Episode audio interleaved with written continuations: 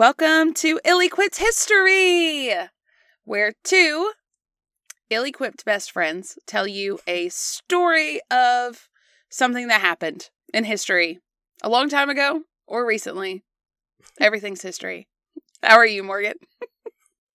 I'm living in history right now, Emileigh. That's right. We're making history right now. You think this podcast is going to be like in the history books? You know what? That'd be pretty rad if it was. Maybe Please. maybe someday. That would be cool. Our grandkids would be like, oh my God. it's my grandma. Y'all we're on a podcast.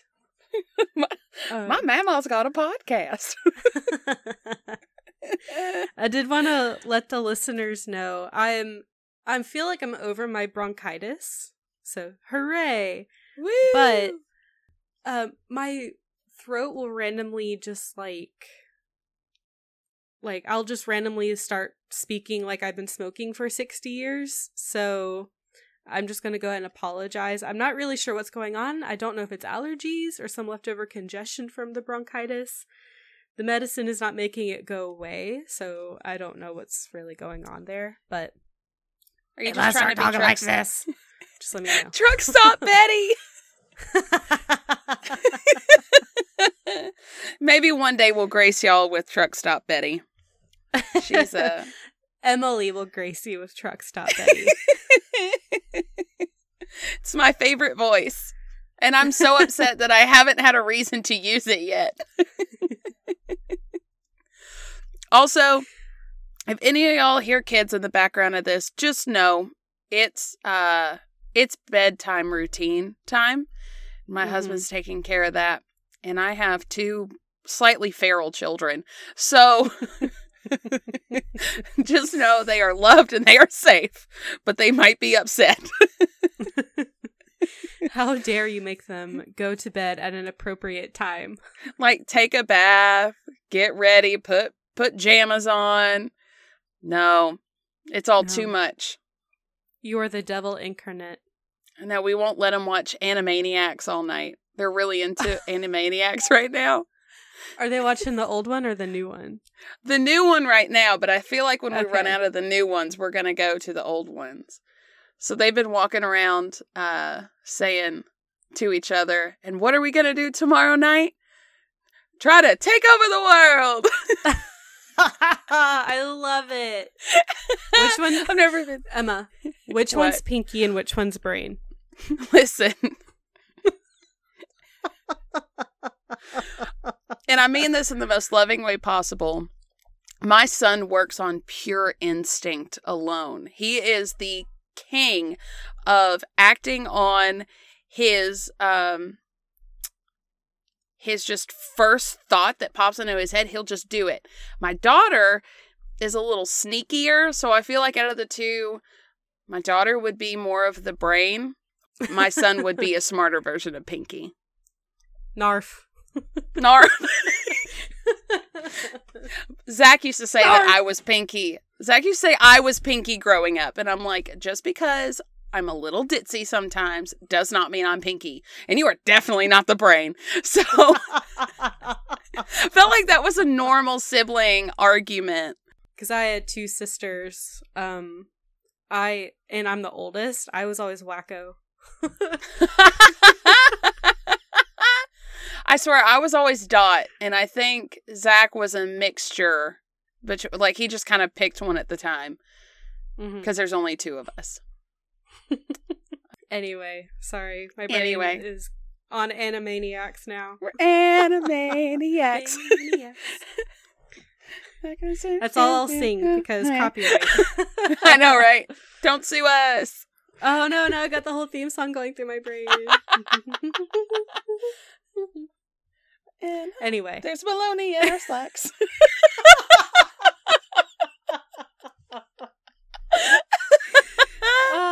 Okay, we're gonna get into Davy Crockett now, guys. I Okay, promise. five five minutes in to our episode, and we'll finally start talking about our actual episode. Listen, y'all love us, right? If y'all would love to hear us reminisce about more of our childhood cartoons, let us know. We'll tell you all about it. Anyway. Uh, anywho. It's March 6th, 1836, in San Antonio, Texas.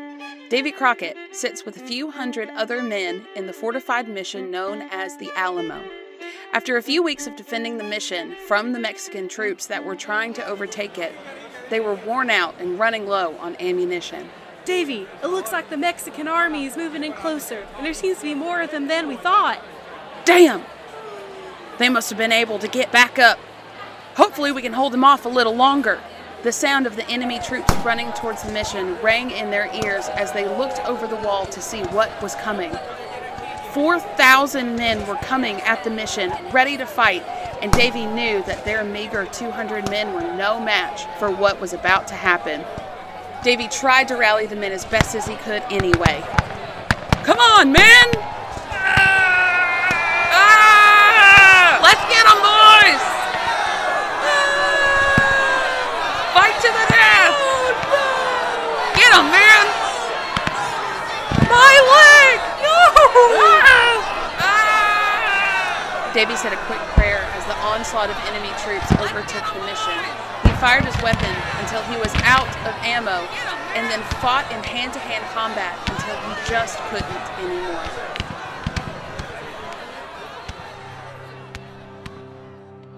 Davy Crockett might have died in the Alamo that day, but his legacy is much more than that.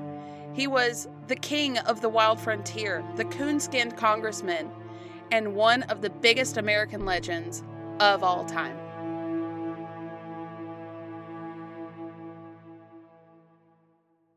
So, Morgan, I know you know who Davy Crockett is. I am not asking you Yes. that. If you don't know who Davy Crockett is, my sincere condolences. I mean, My I first exposure to Davy Crockett was the song mhm. um, that talked about how he fought a bear and killed a bear when he was three years old. a bar, A bar. a bar. I if it's the same one that I'm thinking of, I have a link to that. Okay, perfect. Okay. If you scroll down, Morgan, you can see an actual portrait of Davy Crockett. I don't think I had ever seen an actual portrait of him before. I think I have. I think I might have seen pictures of him, like, cause he, like, I think I've seen pictures of him like as a congressman. Yeah. Um, and I think I've seen pictures of him in museums, but I definitely also remember like the black and white movie that we watched in music class when I was, like, when we were in junior high or something. Right. there are so many things about him or that were inspired by him in pop culture. I didn't even know about. I've, I found a list of everything, and it was insane how influential this man was. And he was just out there vibing.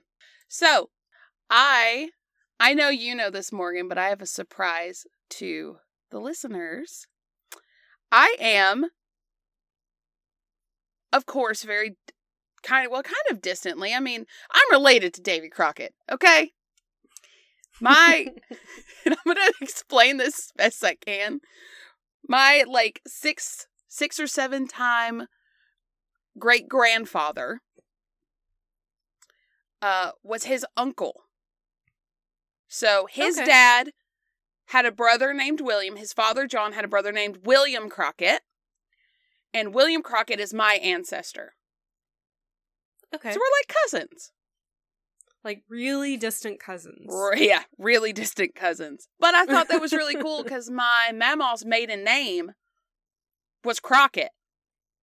Oh, that's so cool. So, yeah, so everyone was like, oh, yeah, we're related to Davy Crockett. And I was like, bitch, everybody says they're related to Davy Crockett. But I did my ancestry DNA and I followed the family tree.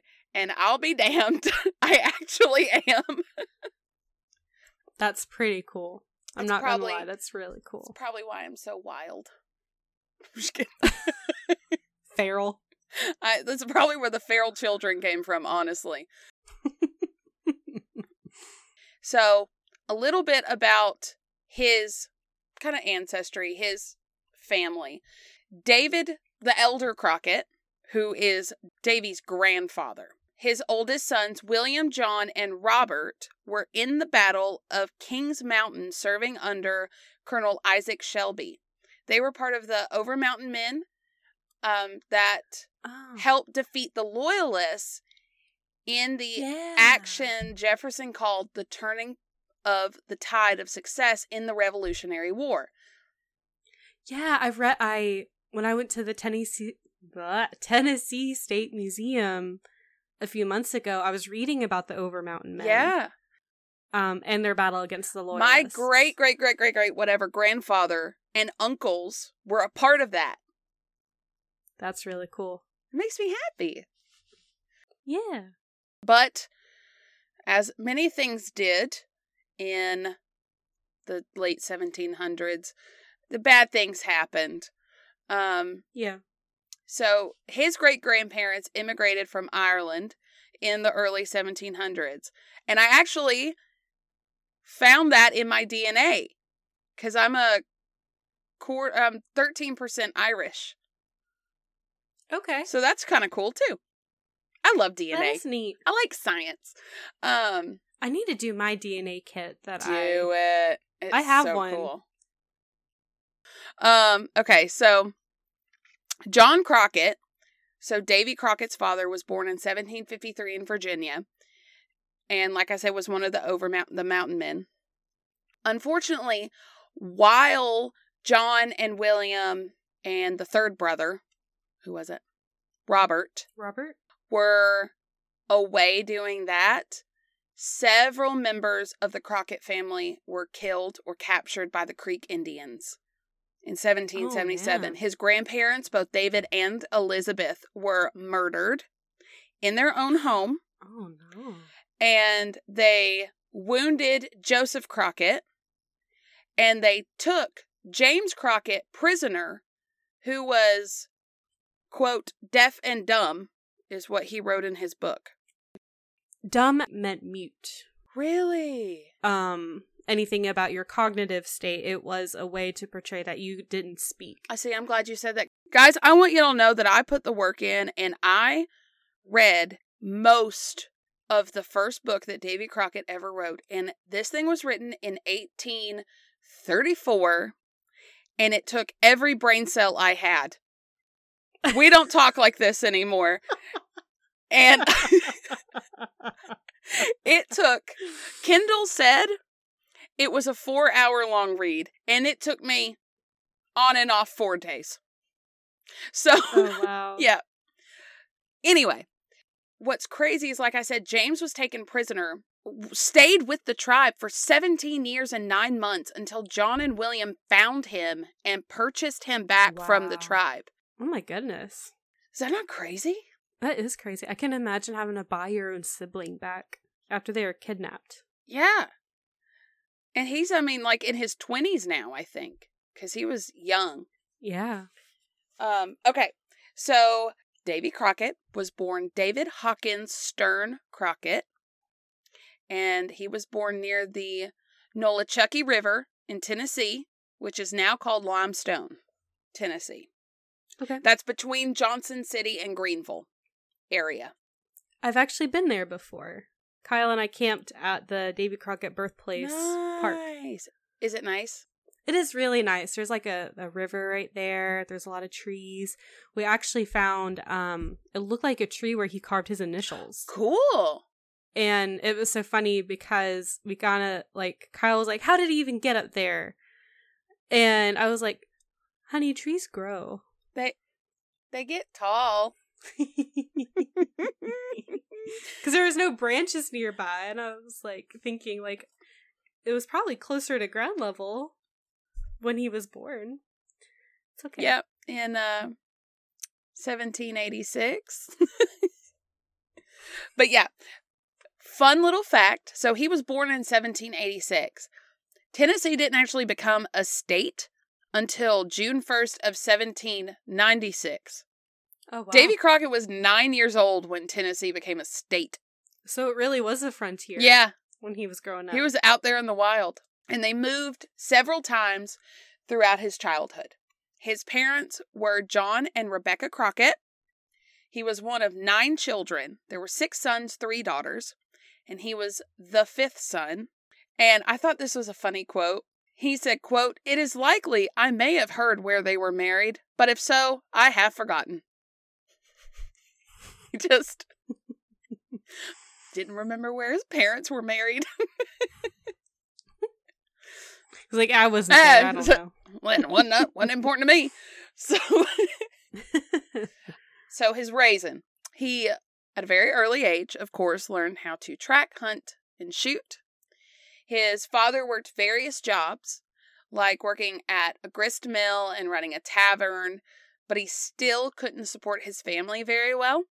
And when Davy was about 12, he was loaned out to a ranch as a bound boy tending cattle on a 400 mile cattle drive to settle the debt of his Wow. father. He walked it oh my at god. 12. Oh my god. They went from, you know, I forget exactly where they started out at because he did move around a lot. It was really hard to keep up with all the places he lived at. But they stopped 3 Mhm. miles from Natural Bridge, Rockbridge County, Virginia. Okay. And then he was coerced into staying at Rockbridge for about four to five weeks. And it was kind of against his will. Like the guy that they um he went over there with paid him really well and was like, You should stay here. And because he was a kid and used to listening to elders, he's like, Well, I feel like I don't really have a choice. I guess I'm staying here Yeah. until one day he came across a wagon of people that he knew from back home who were headed to Knoxville. And he expressed his situation and how he wanted to go home. And he was told that they were staying at a tavern seven miles from where he was currently at, and that if he could get there that night before the next day, they would take him home. And if he was pursued, they would protect him.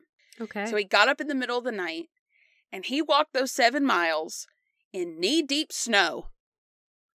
And oh he oh my lord. made it just in time, right when the wagons were starting to stir.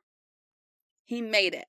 Do you know what why that guy wanted him to stay there so th- bad? Was it to like help take care of the cattle? yeah, I think what he said was that he had just done a really good job and that he probably thought that he was just like a young kid and you could probably talk him into anything, is kind of what I was, you know, thinking. Okay.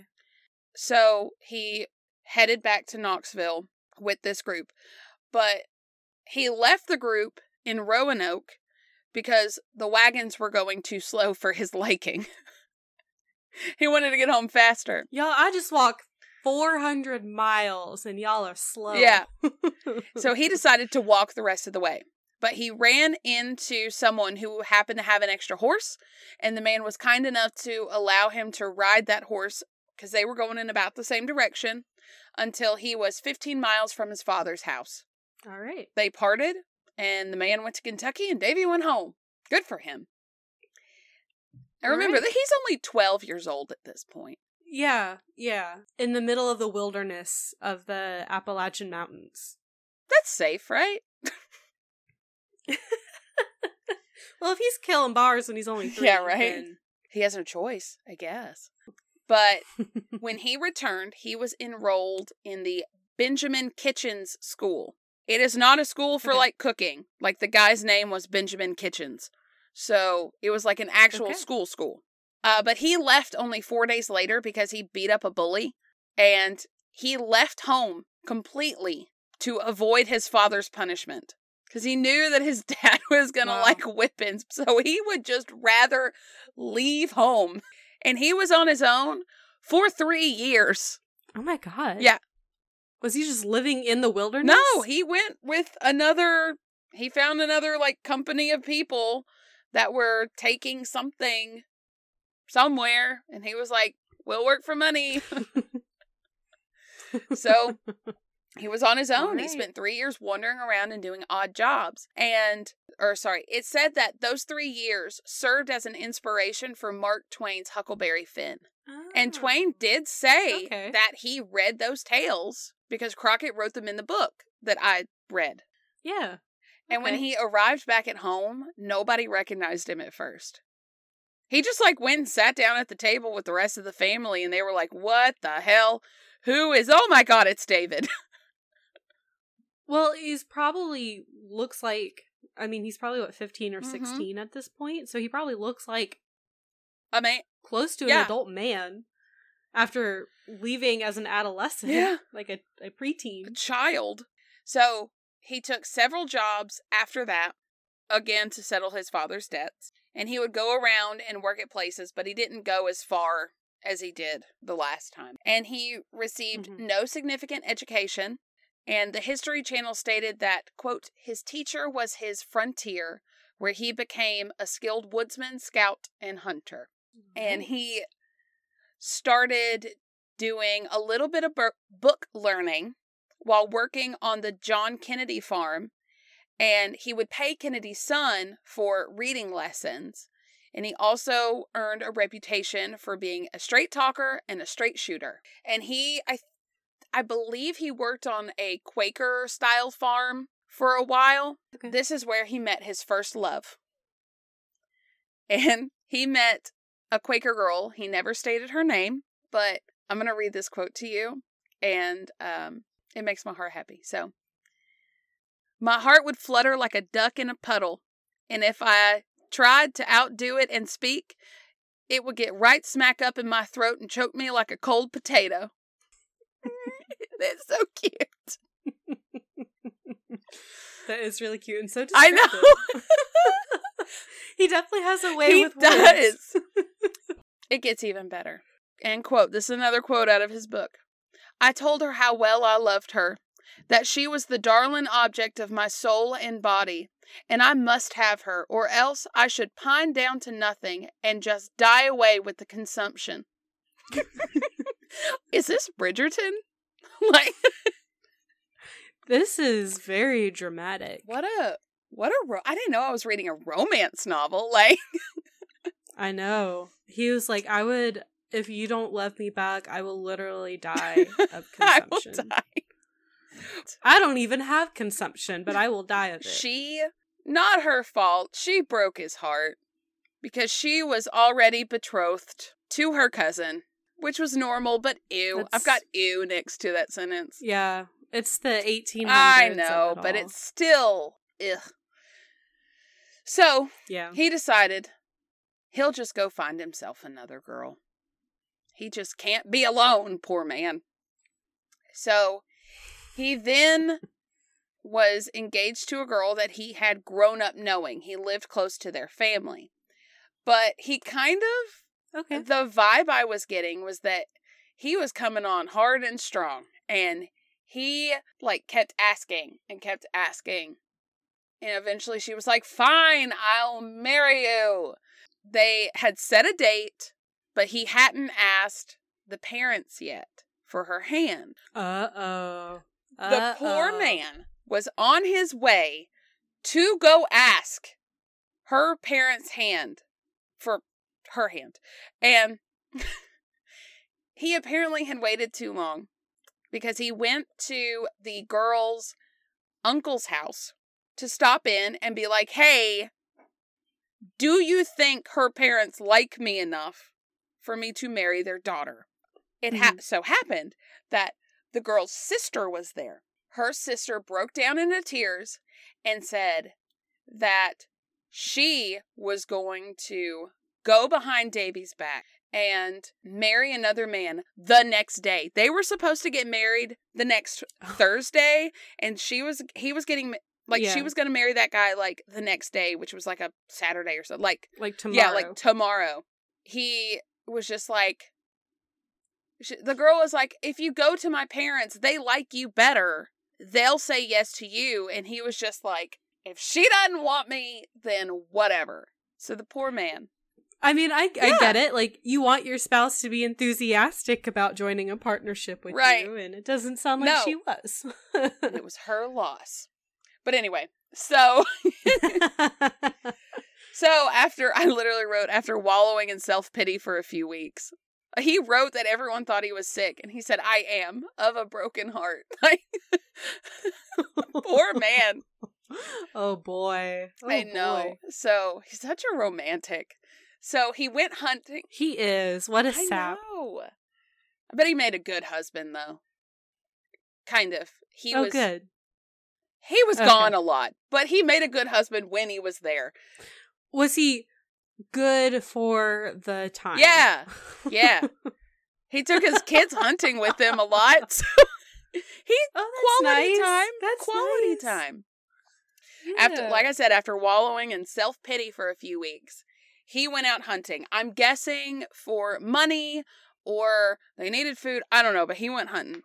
And he started speaking with a Dutch widow who had a daughter who was about her his age. He started confiding in the daughter about his love life, and she was like, "I'm right here." But let me tell you um, what he thought about her. And I want you to know right now, Oh man. It's mean. But the way I laughed, but the Oh, way no. I laughed when I read this, because this, I swear to God, I'm reading a quote that he wrote in a book that was published in his lifetime. So there's a good chance this poor girl read this. Okay. While out, I made a call at a house of a Dutch widow who had a daughter that was enough as to smartness, but she was as ugly as a stone fence. that poor girl. That is so rude. It gets worse. Oh my god. No. And I only laugh because the Oh, that's so audacity of this man. That's what I was just thinking. Like, you actually have someone who's like, hey, like, yeah. I like you. And I feel so me? bad for this like- girl. But it caught me so off guard. I was like, this can't be real. Okay.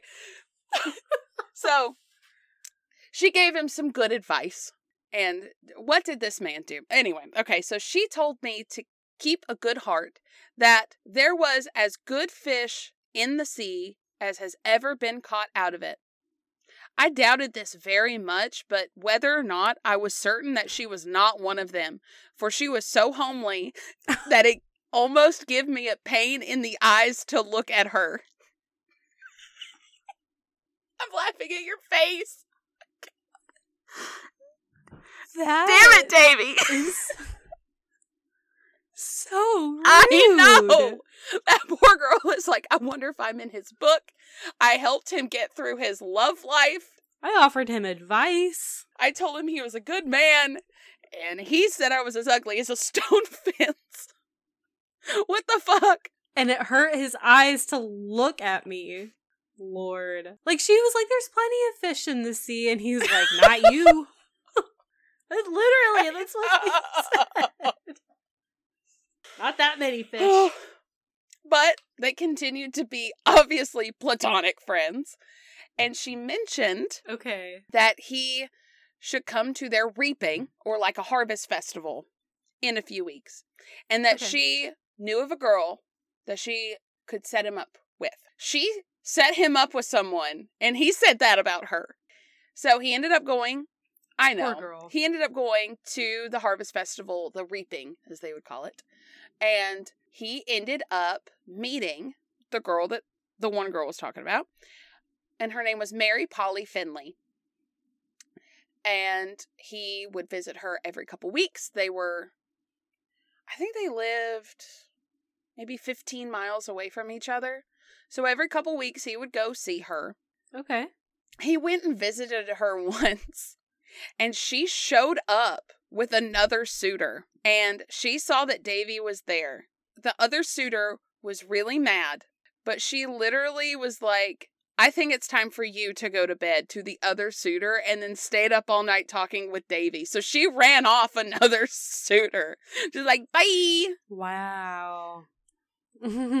So, after a couple months of seeing each other, Davy was out hunting and he got lost in a storm. Somewhere like between her house and his was where he was hunting. And he started walking where he thought was home, but he was walking in the wrong direction. And in the woods, he saw a woman running through the woods. He caught up with her, and it turned out to be Polly. Just in the Oh, woods. And apparently she had been looking for her father's horses and had gotten lost as well. So tell me this isn't a rom com. Tell me it's not. It sounds like a like. I know they've already met, but it's very. It is. Here's here's another one of his um his lines. She had been traveling all day and was mighty tired, and I would have taken her up and toted her if it hadn't been that I wanted her just where I could see her all the time. For I thought she looked sweeter than sugar, and by this time I loved her almost as well enough to eat her. Is that not so cute? Also, carry her. She's tired. I'm just a, right. Well, I'm imagining like when he says toting her, I'm imagining him like throwing like her a over sack his of shoulder, potatoes. and he's like, "No, because I want to look at her, so I I, can't can't carry her her. like that." I want to look at her face. I love her face. so they eventually made it to a house. And you're going to find this a lot. I don't know if how many times I actually put in the story, but he he would just be out hunting and I guess this was normal back then. If if they got lost or stuck in the woods or something like that, they'd go up to a random house and be like, "Hey, can we stay here for the night?" And everyone's like, "Sure." I guess it was normal.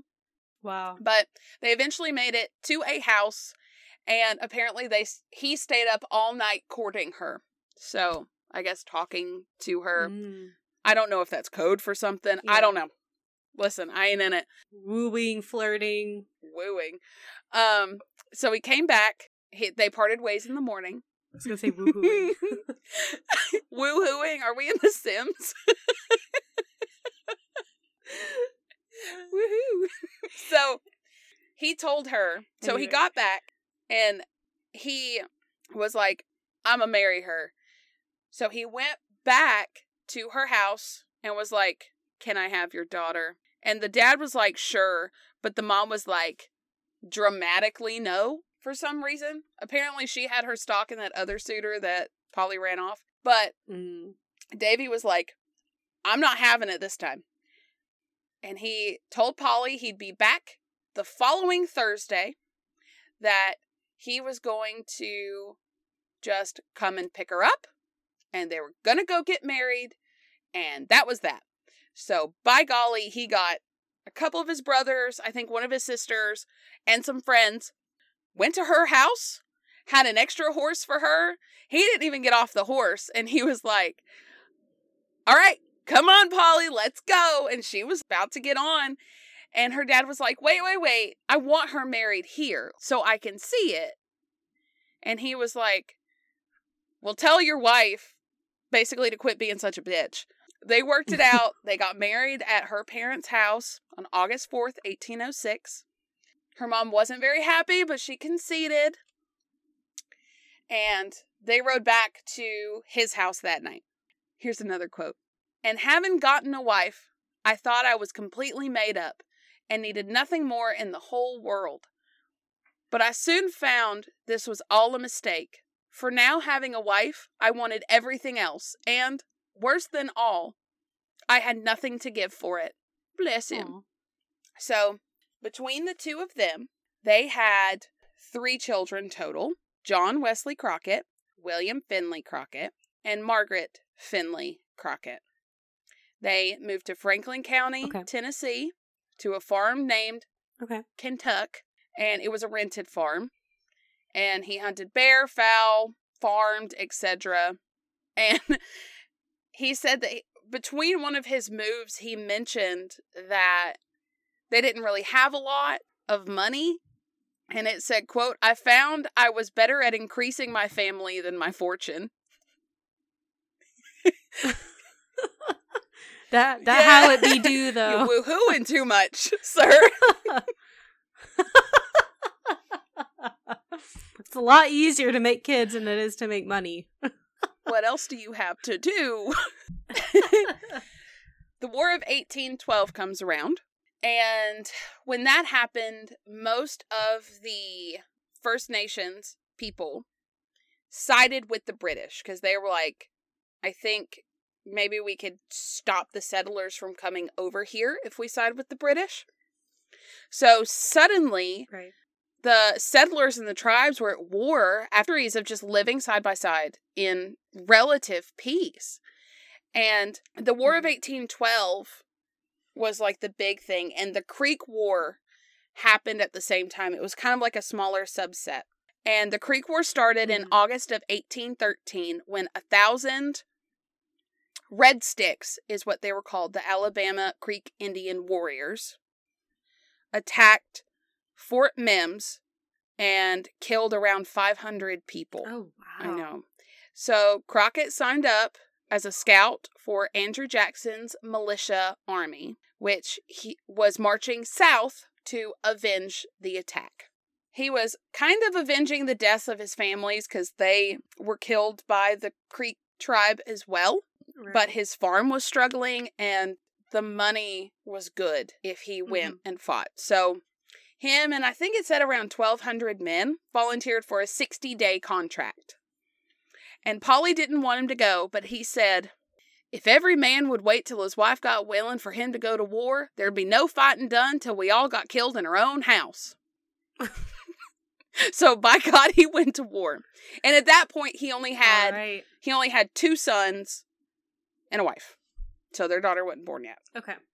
In Okay.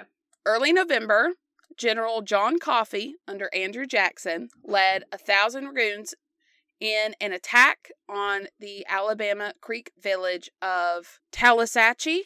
Okay. Yeah, I think it's Tallahatchie. Okay. About 200 warriors were killed in that battle. And then Yeah. in the Battle of Talladega later, they killed an additional 299 Creek natives. Wow. I ha- so I hate like war. at that point it was Yeah. Yeah, I do too. Ugh. And I was just thinking, like, after those two battles, like, it looks like the casualties are pretty even. Yeah. And he had a different mindset than I think a lot of the other soldiers did. He really admired the courage of his enemies, and whenever possible, he just avoided confrontations with them because his entire life he had grown up living side by side with these tribes, and he Right. Knew their customs well and everything, and he didn't really want to fight, but he was protecting his own, if that makes sense. Right. So, Yeah. he ended up growing to hate Andrew Jackson, and for the content for the rest of his life, he would hate Andrew Jackson for the way he treated his men. Crockett and other scouts ended up having to hunt for food for the militia. They were living on just like corn, and Wow. it was barely enough. Due to the lack of food and supplies, countless men just got on their horses and rode home. Damn. And there was one point where they remember they signed a 60 day contract. They stayed Mhm. 90 days. And then they were like, we don't have the right clothing for this weather. We don't have enough supplies. We need to switch horses. Like, so they ended up going home and then taking care of what they needed to take care of. And then they came back. And Jackson almost didn't want them to leave. But then Jackson also, when they came back, tried to make them serve for six months. And they had already Oh, served wow. for three when they were only supposed to serve for two. So Yeah. he said some stayed and some left. He didn't know how many either way, but Davy was one of those that stayed. And his reasoning was, quote, I knowed if I went back home, I couldn't rest, for I felt it in my duty to be out. And when out was, somehow or other, always delighted to be in the very thickest of the danger. He just liked to be in danger, apparently. He he did. You know what? I'm getting Jack Churchill Mhm. vibes.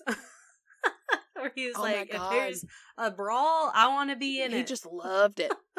well, he didn't love it. He actually didn't like the war, but he knew what he was fighting for, and everything he did was Mhm. dangerous. Everything. So, Yeah. yeah. you know. Okay, so in 1814, he later re enlisted. He ended up going home. But then the following year, Okay. he later re enlisted as third sergeant um, to serve in the War of 1812, which was still going on, because he, quote, wanted a small taste of British fighting, and I supposed they would be there. So he went to Spanish Florida just because he wanted to fight the British. I mean, and he found them. Like, Yeah. oh. So now we're at 1815. He was discharged and he returned home. Later that year, unfortunately, Polly died, giving birth to their daughter. Oh. Oh, and oh, no, that's so I know, and this is the saddest quote you're going to hear. But in this time, I met with the hardest trial which ever falls to the lot of man death, that cruel leveler of all distinctions, to whom the prayers and tears of husbands and of even helpless infancy are addressed in vain, entered my humble cottage and tore from my children an affectionate, good mother, and from me a tender and loving wife. He loved Polly so much. Yeah, sounded like And him. now he's got, you know, two sons that are less than 10 years old, young. less than 10 years old, and an Yeah. infant newborn daughter who did survive. Okay. So his brother and sister in law ended up moving in to help with the children, but they didn't have to live there for long because he decided he was just gonna have to get another wife. I mean, that was the time. That's what you did back then. S- Yeah. So he knew of a widow, Elizabeth Patton, who her husband had died in the war. And she also Okay. had two children about the age of um his kids. So he Okay. he worked on her a little bit and then they both realized that he was going to be a good dad to her kids she was going to be a good stepmother to his kids and they married later that year so his new wife had an $800 dowry and for once he didn't have to worry too much about making a living so There you go. so they had three kids from his first marriage two kids hmm from her marriage. And then later on, they had Mhm. three more kids together. Oh wow, This is eight, it's a big eight total. So they had Robert Patton Crockett, Rebecca Elvira Crockett, and Matilda Crockett together. Elvira. Oh, Matilda Crockett is such. a I cute name. Matilda Crockett. Matilda. What a cute name. So he started several businesses in Lawrence County, Tennessee, and began his, began his political career. And this is when he really learned how to write when he was a magistrate because he would have to go to people's homes who owed debts and take them to the courts. But then he had to write the mm-hmm. paperwork. So at first, he was like, I don't know how to write. And they were like, We'll teach you. So they taught him how to write so he could write his warrants and stuff. That's. So I know um, funny. his, like I said, political career started in Lawrence County in 1818. Right. It was, I think, yeah, it was, he was elected as the magistrate in 1818. So later on, I believe it was maybe 1821, somewhere between there. Look, guys, it was really hard to read that book. So if I get a couple of the dates a little wonky, I am very sorry. I'm trying.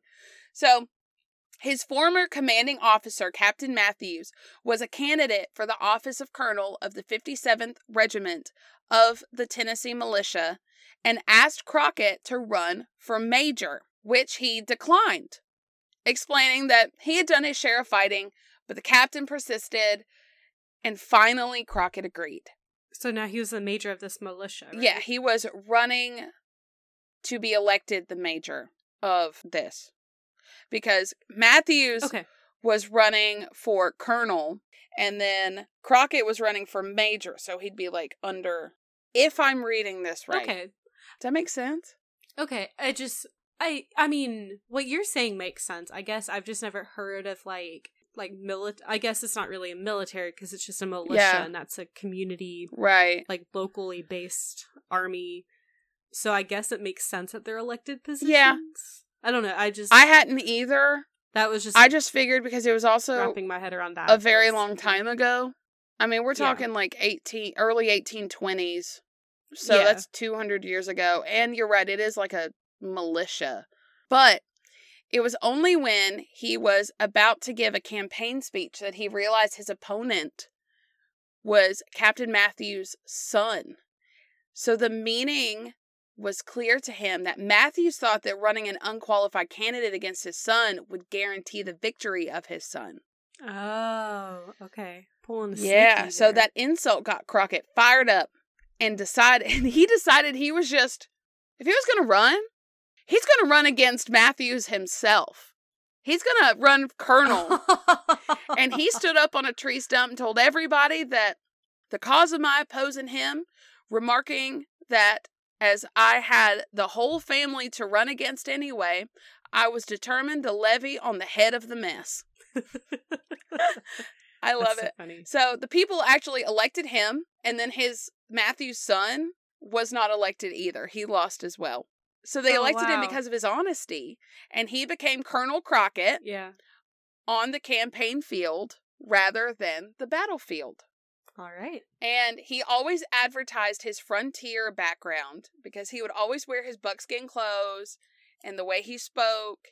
And what made him successful is that ordinary people thought that he understood their needs because he did. Yeah. He Yeah. was one of them. He was. Yeah, he learned to use that lack of education to his advantage in that reason, for that reason. Yeah.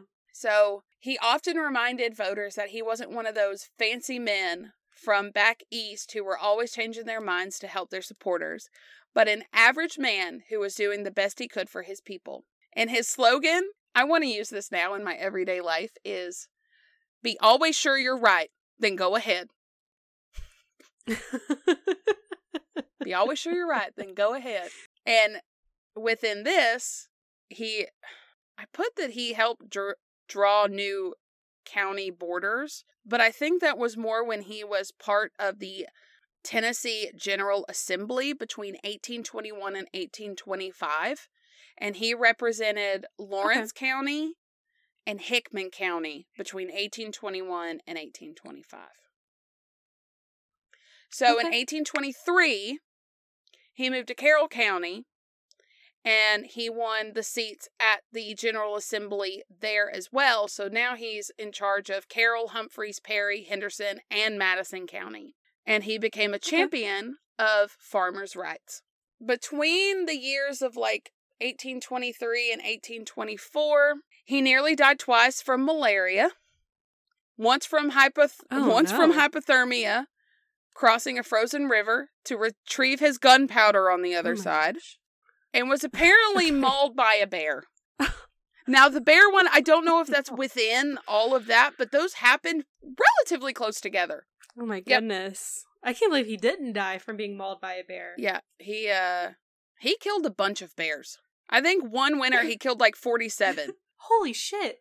So this bear was just seeking revenge. Probably. you killed my my my parents and my friends and everyone I know.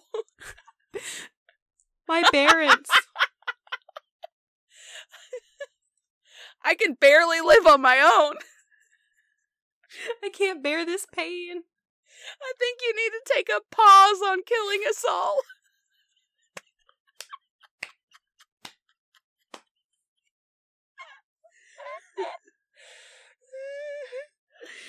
I forgive you. he really clawed his way back on that one. Oh man. I can't. I'm sorry. You're so much You're so much better at puns than I am. It's my dad's fault. You had to. You had to be quick with him. All right, so, and I'm going to tell you, in 1824, he nearly died again.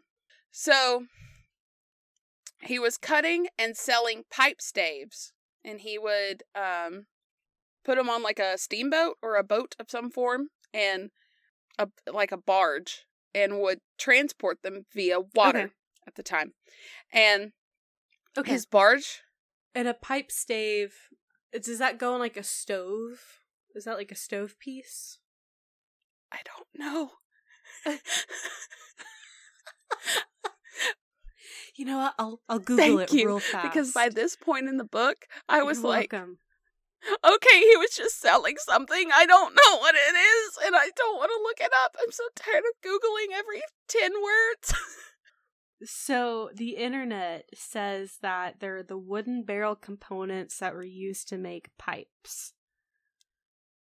So I guess it was like like smoking the- pipes? So it looks like so it was like wooden pipes, like so not the ones that you smoke. It was like ones Oh. that were probably used in like infrastructure because these are big pipes. Oh, I see. I see. I Um, see. But it looks like they they ran underground. Okay. like a pipeline pipe. Yeah, they were used to for water and stuff. Oh, okay, So he was selling them. Because I was like, man, because I when you said pipe Dave, I was like, are these are those like the little like like part you breathe in? How many would he have to make to put them on a barge? Holy shit! so no, they're big, big, pipes. Okay. big pipes. Okay. So his barge got caught in the rapids and he was trapped in the tiny cabin. And the boat was Oh, no. sinking. And he tried climbing out the window, but he got stuck and the rescuers had to pull him out. And he was like, Y'all better get me out of this fucking boat. Basically, he said, Neck or nothing. He said, Neck or nothing. Come out or sink. but when they pulled him out, they basically like kind of skinned him a little bit because he was stuck in the window. I'm sure. They fixed him up and they made it down to Memphis, and a merchant gave them all hats and shoes and a little money to kind of get back home. And that was Major Brutus, Major Marcus Brutus Winchester, who would become a friend and help support Davy financially when he ran for congressman in 1827. oh, that's so nice of him to do that. So in 1827, this is the year he was elected as a congressman. This Okay. stint, he was a congressman from 1827 to 1831. So during his campaign, at one of his speeches, he ended it by saying that it was, quote, time we wet our whistles and led everyone else to the liquor stand. And he did this because his speech was first and it left almost no one to listen to his opponent's speech. Because he's like, he's That like, I can't talk right much there." about politics, so I'm gonna tell him a couple jokes, and then we're gonna go to the bar. so on that first election, I That mean, quite a campaign. I want them to do that now. I would go. I'd go to the speeches if they're like, I'm gonna buy you some beer. Oh yeah. So tell you some jokes, buy you some beer.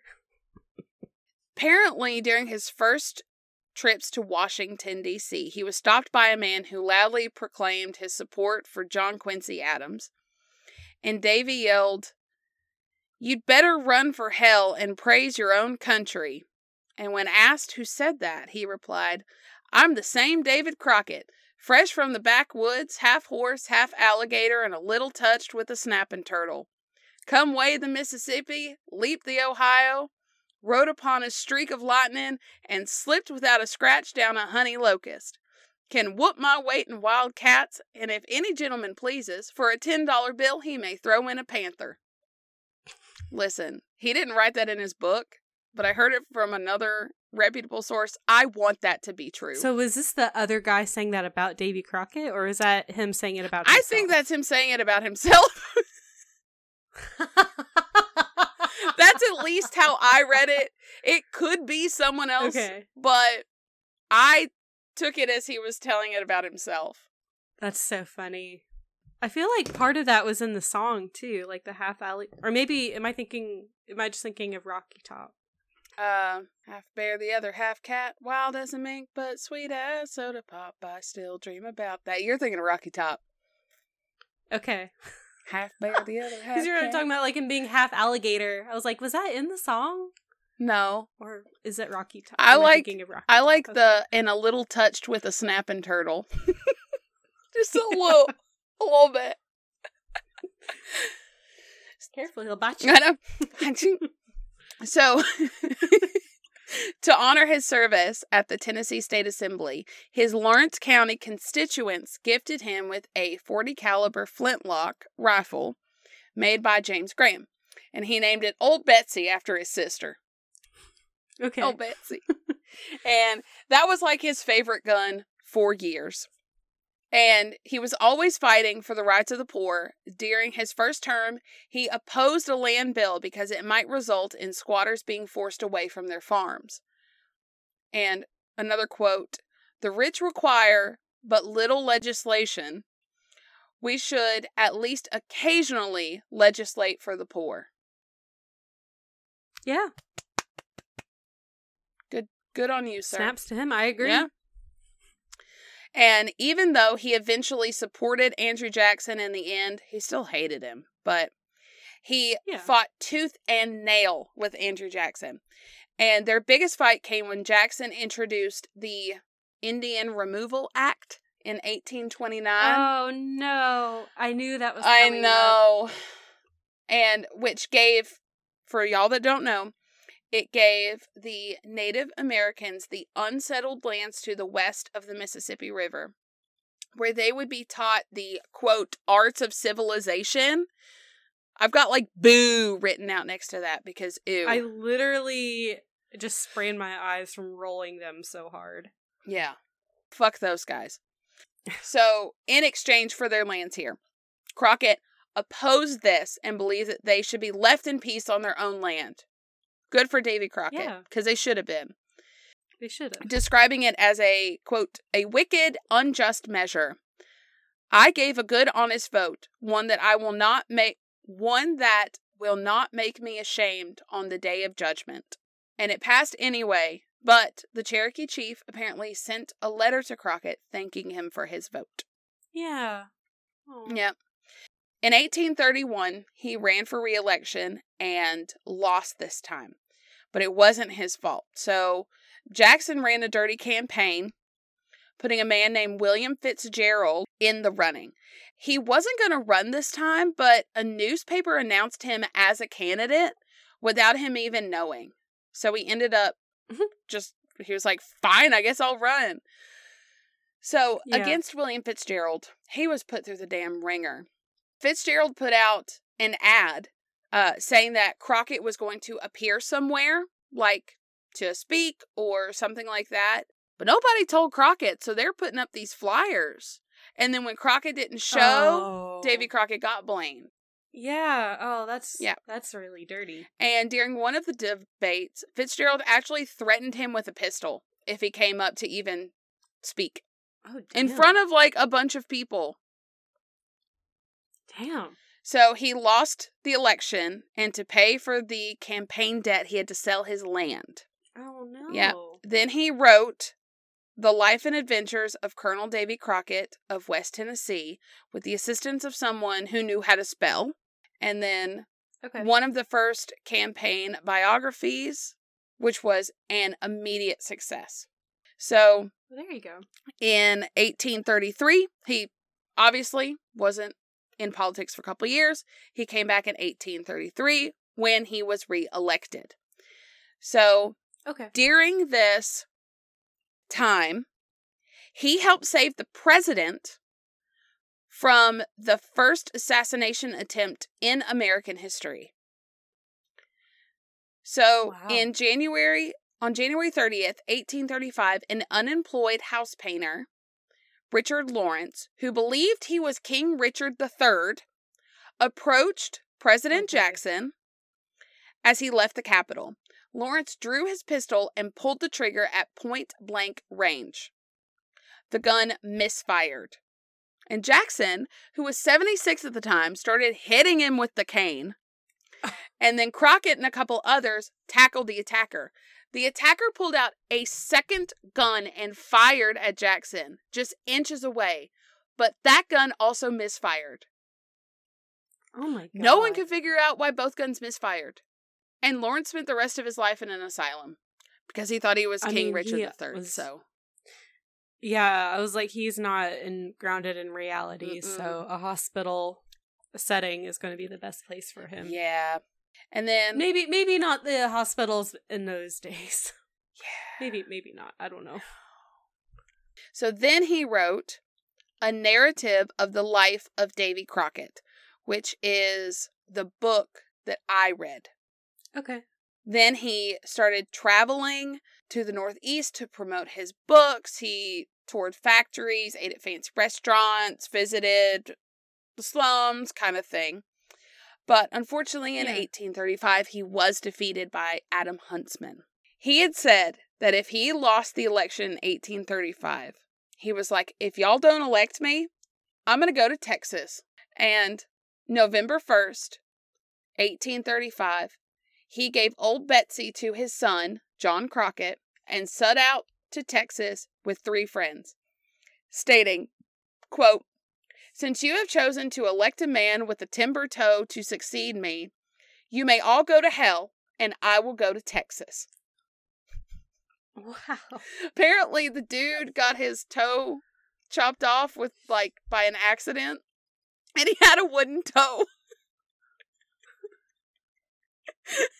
you elected a man with a timber toe. And Davy toe. Crockett was like, he has a wooden toe. He is not fit to be elected. I'm going to Texas. You all may go to hell, and I will go to Texas. Wow. Yeah. So he learned the provisional government offered 4,600 acres of good growing land to any man willing to fight for Texas's independence. And he announced, quote, as the country no longer requires my services, I have made up my mind to go to Texas. I will start anew upon my own hook, and may God grant that it be strong enough to support the weight that may be hung upon it. Wow. It's very, very self important. Yes. so is he going by himself or did he take his family with him? He went by himself. Oh wow, so you just left Yeah, well, Elizabeth and his kids behind? I didn't really say this because I guess I didn't write it down. I was just reading it, but there were several instances where he would say uh, Elizabeth and the kids would be here and then he'd be like I think we should settle over here and he'd be gone for a few months. And then he'd come back for them and like grab them and then they'd go move and then he'd do that again. So every time they moved, he would like leave for a while and then come back for his Oh, okay. family. So more than likely that's probably what he was planning on doing is that he was like I'm going to go Gotcha. stake out the thing. I'll come back for y'all. Cuz he was going for Okay. that 4600 acres. So he had a lot of reasons Mhm. to leave. He needed the money. Um he was abandoned by his the people that had supported him in politics. The Jacksonians defeated him and he Mhm. lacked any challenges and I can see for a man like this that he would need a goal to kind of get to. Yeah. So He can't be stagnant. He always has to always be closing. Yeah. right? So it was also the right place to reestablish his reputation. And he had intended to be a land speculator.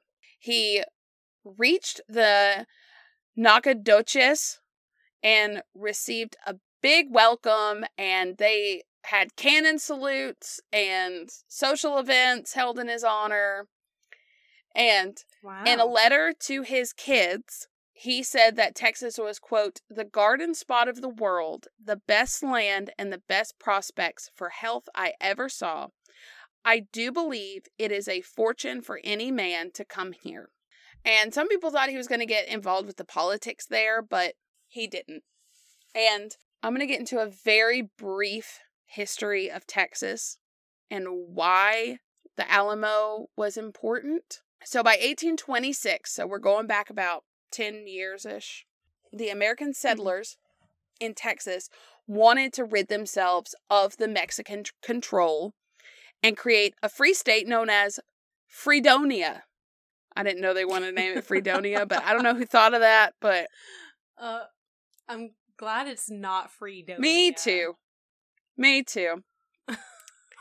And by 1835, 17,000 of the 20,000 people living in Texas were Americans.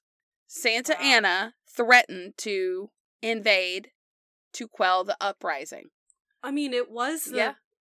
it was the Mexicans' land. It was like Yeah. so during the Battle of Gonzales, Texas claimed independence a month later after the battle, naming Sam Houston its commander in chief. And around right. this time, Davy took an oath to fight for six months in exchange for land. Okay. He volunteered with the Texas Volunteer Auxiliary Corps, and he insisted that the word Republican be inserted to ensure that he would not be obliged to serve a dictatorship. So I guess he was just kind of covering all his bases just in case something happened. Right. He wanted to make sure it would still be a republic, that everyone would still have their Right. rights. It wouldn't be just one person Right. ruling over everything. So in early February, Sam Houston ordered him to lead a squad of expert riflemen to reinforce San Antonio okay. So until the preceding December, San Antonio had been occupied by more than a thousand Mexican soldiers. But in the previous December, they had a five day battle, and the Mexican army had been defeated and surrendered all guns, property, ammunitions, everything to the Texans. And this pissed off Santa Anna. I'm Uh, sure yeah. it did. So Santa Anna was determined to take back San Antonio and show everyone that anything gained was futile. Whatever the cost, no prisoners taken. So he was making a statement with this. So on February 23rd, just a Mhm. couple months after they took San Antonio, 1,800 Mexican troops moved in. The 145 Texans, Crockett among them, moved into the fortified mission called the Alamo. And right. nobody knows exactly how things unfolded in the Alamo, but apparently Houston told his commander, William B. Travis, to destroy the mission and withdraw, believing his troops lacked the manpower and supplies necessary to defend it. He was right. Damn. If Travis had been able to do that, most of the garrison would have survived, more than likely. But Travis actually allowed his men to vote on whether or not to stay, and rather than retreat, they elected to stay and fight. So the Mexican troops got there and demanded a surrender, and in the same energy as the Battle of Athens, they responded with a cannon shot instead of surrendering. hmm The Alamo was a small fortress, but Santa Anna's army immediately bombarded the mission. The artillery was moving closer and closer by the day, and by the 25th, an estimated 300 Mexican troops crossed the San Antonio River and reached a line of abandoned shacks about a 100 yards from the walls of the Alamo. And the Texans had to dislodge them. So a small group of volunteers went outside the Alamo and burned down the shacks. So Travis begged for reinforcements, and on the 26th, 220 men left from the fort at Goliad to help the Alamo. But when they got to the San Antonio River, they realized that they couldn't cross it and they went back. But about 20 men Damn. actually stayed Okay. and volunteered to try to reach the Alamo to help. Wow. Yeah. You know you're walking to your death on that one. And only 20. 20 Out of 220. like, facing up, what was it, like 1,800 1800 soldiers? Mexican soldiers. Most, Wow. Like I said, don't know exactly what happened during the actual battle, but Susanna Dickinson was one of the few survivors of the Alamo, and she said that Davy Crockett had entertained the garrison with his violin and storytelling and was just trying to keep eh, spirits up. So Travis Yeah. recounted that Crockett was everywhere, animating the men to do their duty, and some claim that he came within a whisker of killing Santa Anna himself when Santa Anna came within firing range. He just barely missed. There is some evidence that he was able to sneak out of the Alamo and locate a small band of reinforcements waiting at Cibolo Creek, which is probably those 20 people, I think. Yeah, that's what I yeah. was thinking. And he fought his way back in to make a final stand with his men. He could have left. He could have ran off, but Yeah. he made his way back. But by this time, March 6th, Santa Anna's forces had been reinforced to about 4,000 against maybe 200 people. They attacked at dawn on March 6th. Apparently, Crockett had paused to pray and then just started fighting. They fired until they were out of any ammunition and then they fought hand in hand combat, hitting people with their guns until they were overwhelmed. He was 49 years old when he died. And some think some think he didn't die at the Alamo that he just like left. I think I saw something that was like he escaped through a grate or Mhm. something. I don't I don't remember, but I think it's very likely that he was killed right. there. One claims that Crockett and his men surrendered and were captured, then taken to Santa Anna, who immediately ordered to execute them. And a Mexican Right. lieutenant wrote that in a diary that was published later. I also Oh, okay. don't see Davy being the kind of person to go the rest of his life hiding from his children and his No. wife. But And he just doesn't seem like the person who would run away from No. something, you know? Like he has that he is that type of man where he's like, "No, that's dishonorable. I'm going to do the honorable Yeah. thing, what I believe is the right thing, and I'm going to stand my Yeah. ground." I totally agree. It just doesn't feel right that he would do that. Yeah. He wouldn't leave all those men to die, all those people No. to die, and him just run away. That's not like him at all. And there were only three survivors of the Alamo Susanna Dickerson and her young child, and a black slave named Ben. Out of all of those people, those three were the only ones that survived. That's so crazy. But 600 to 1600, uh, obviously, records are. Six to 1600 Mexicans were killed as well. So those 200 men Wow. Were fighting like they were way more than that, which is very impressive. Yeah. And remember the Alamo became a rallying cry of the Texan Texas Army after that, and 2 months later, Houston captured Santa Anna and the Republic of Texas was born. So, Colonel Crockett's exploits and adventures in Texas, written by himself, was published after his death a year later, and he had written it himself, it, but it was fiction. So he kind of wrote Okay. it and kind of just made up stories. And they, I guess, found it and published it later. So his last known words written to his daughter before his death were, quote, I'm rejoiced at my fate.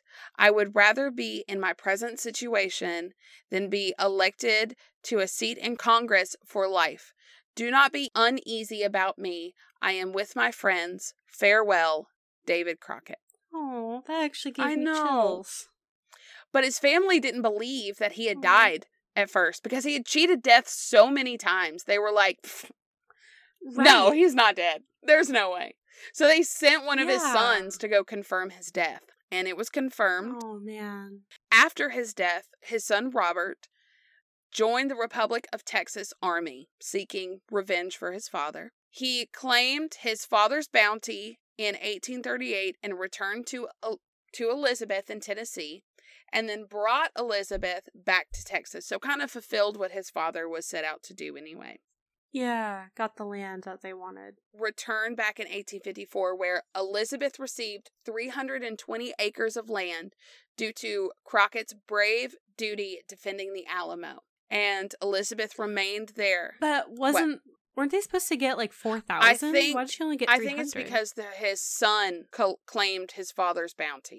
Oh, and so they gave her an additional three hundred for herself. Okay. Yep. Okay, I got So Elizabeth remained in Texas throughout the rest of her life, and she reportedly wore black every day since Crockett's death to express the deep amount of mourning she held. And she died in 1860, and she was buried in her black dress. I know how sad is that. So, legacy. 120 20 years later, Crockett was introduced to an entire new generation in a TV series called Coonskin Cap, Tall Tales and All. And I think it was the Dis was it Disney that did that? But in Tennessee, he's got the Davy Crockett Birthplace State Park, Davy Crockett State Park, Crockett County, Tennessee, and uh, Davy Crockett High School. And in Texas, they have even more. They've got Crockett County, Oh, Crockett, wow. Texas, Crockett High School, Davy Crockett Lake, Davy Crockett Loop, Crockett Middle School, Davy Crockett National Forest, Davy Crockett School, Crockett Elementary School, Crockett Street, which is apparently a major thoroughfare in San Antonio, and Fort Crockett. Wow. Texas really I think Crockett. they did. and kind of miscellaneous.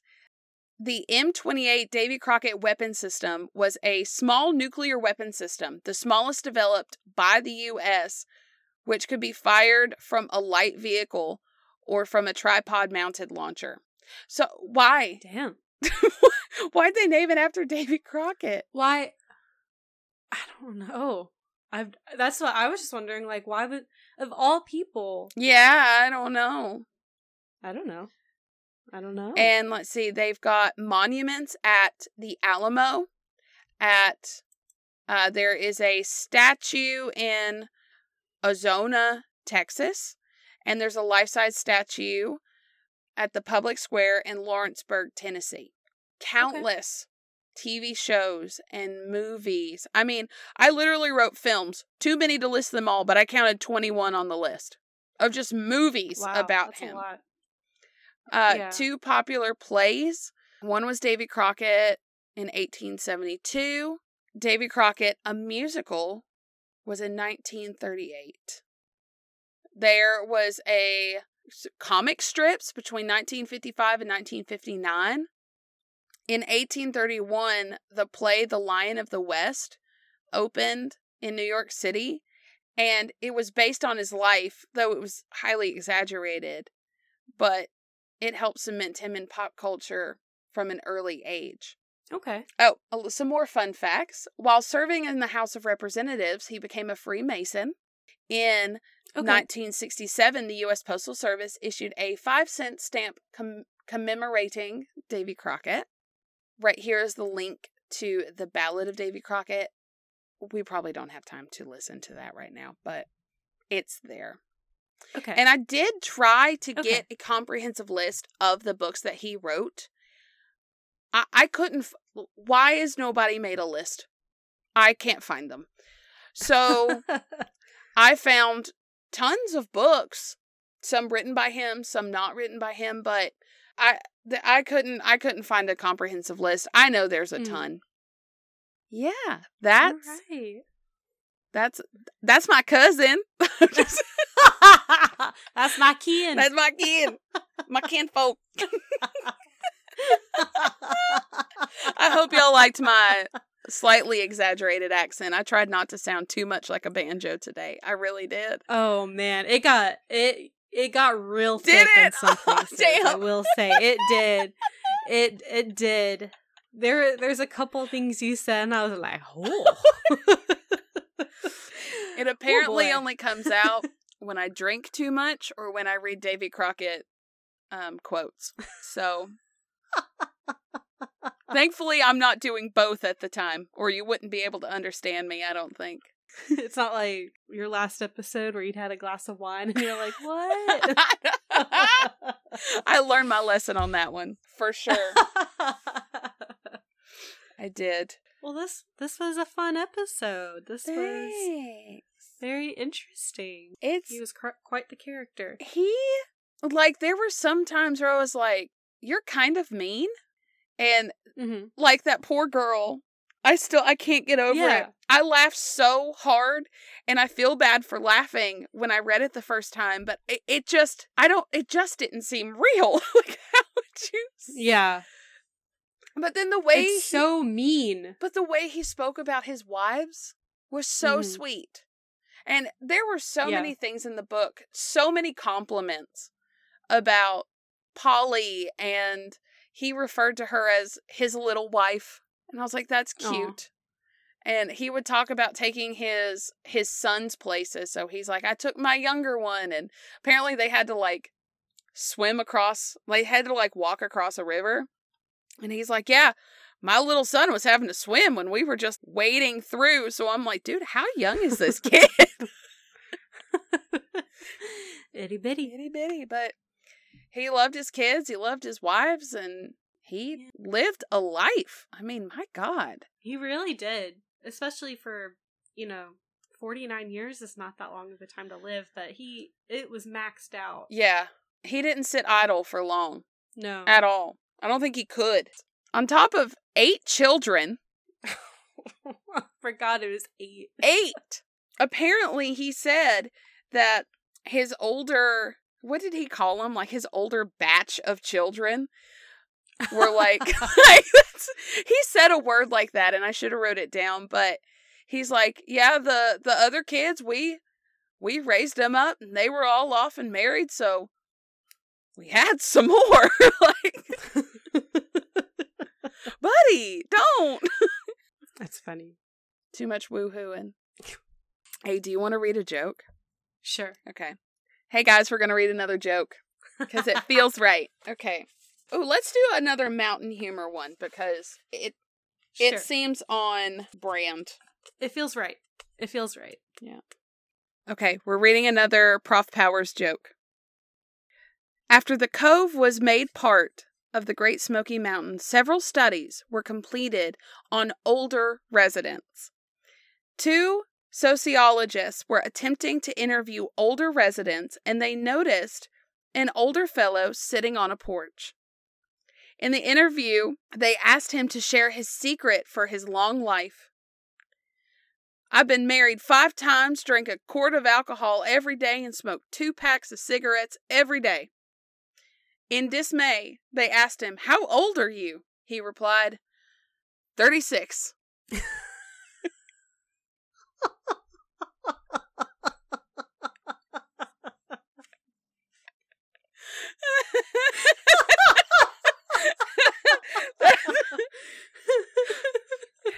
I didn't get it at first, and then I got to thinking about it.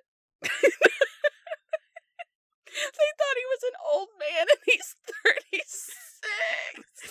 That's his life. So, That's all. on that's that, really um, don't do drugs. like, don't don't drink too much alcohol don't drink a quart of alcohol a day. a day, and on top of two packs of Yeah. cigarettes. That'll age you faster. than five wives. At 36. My God.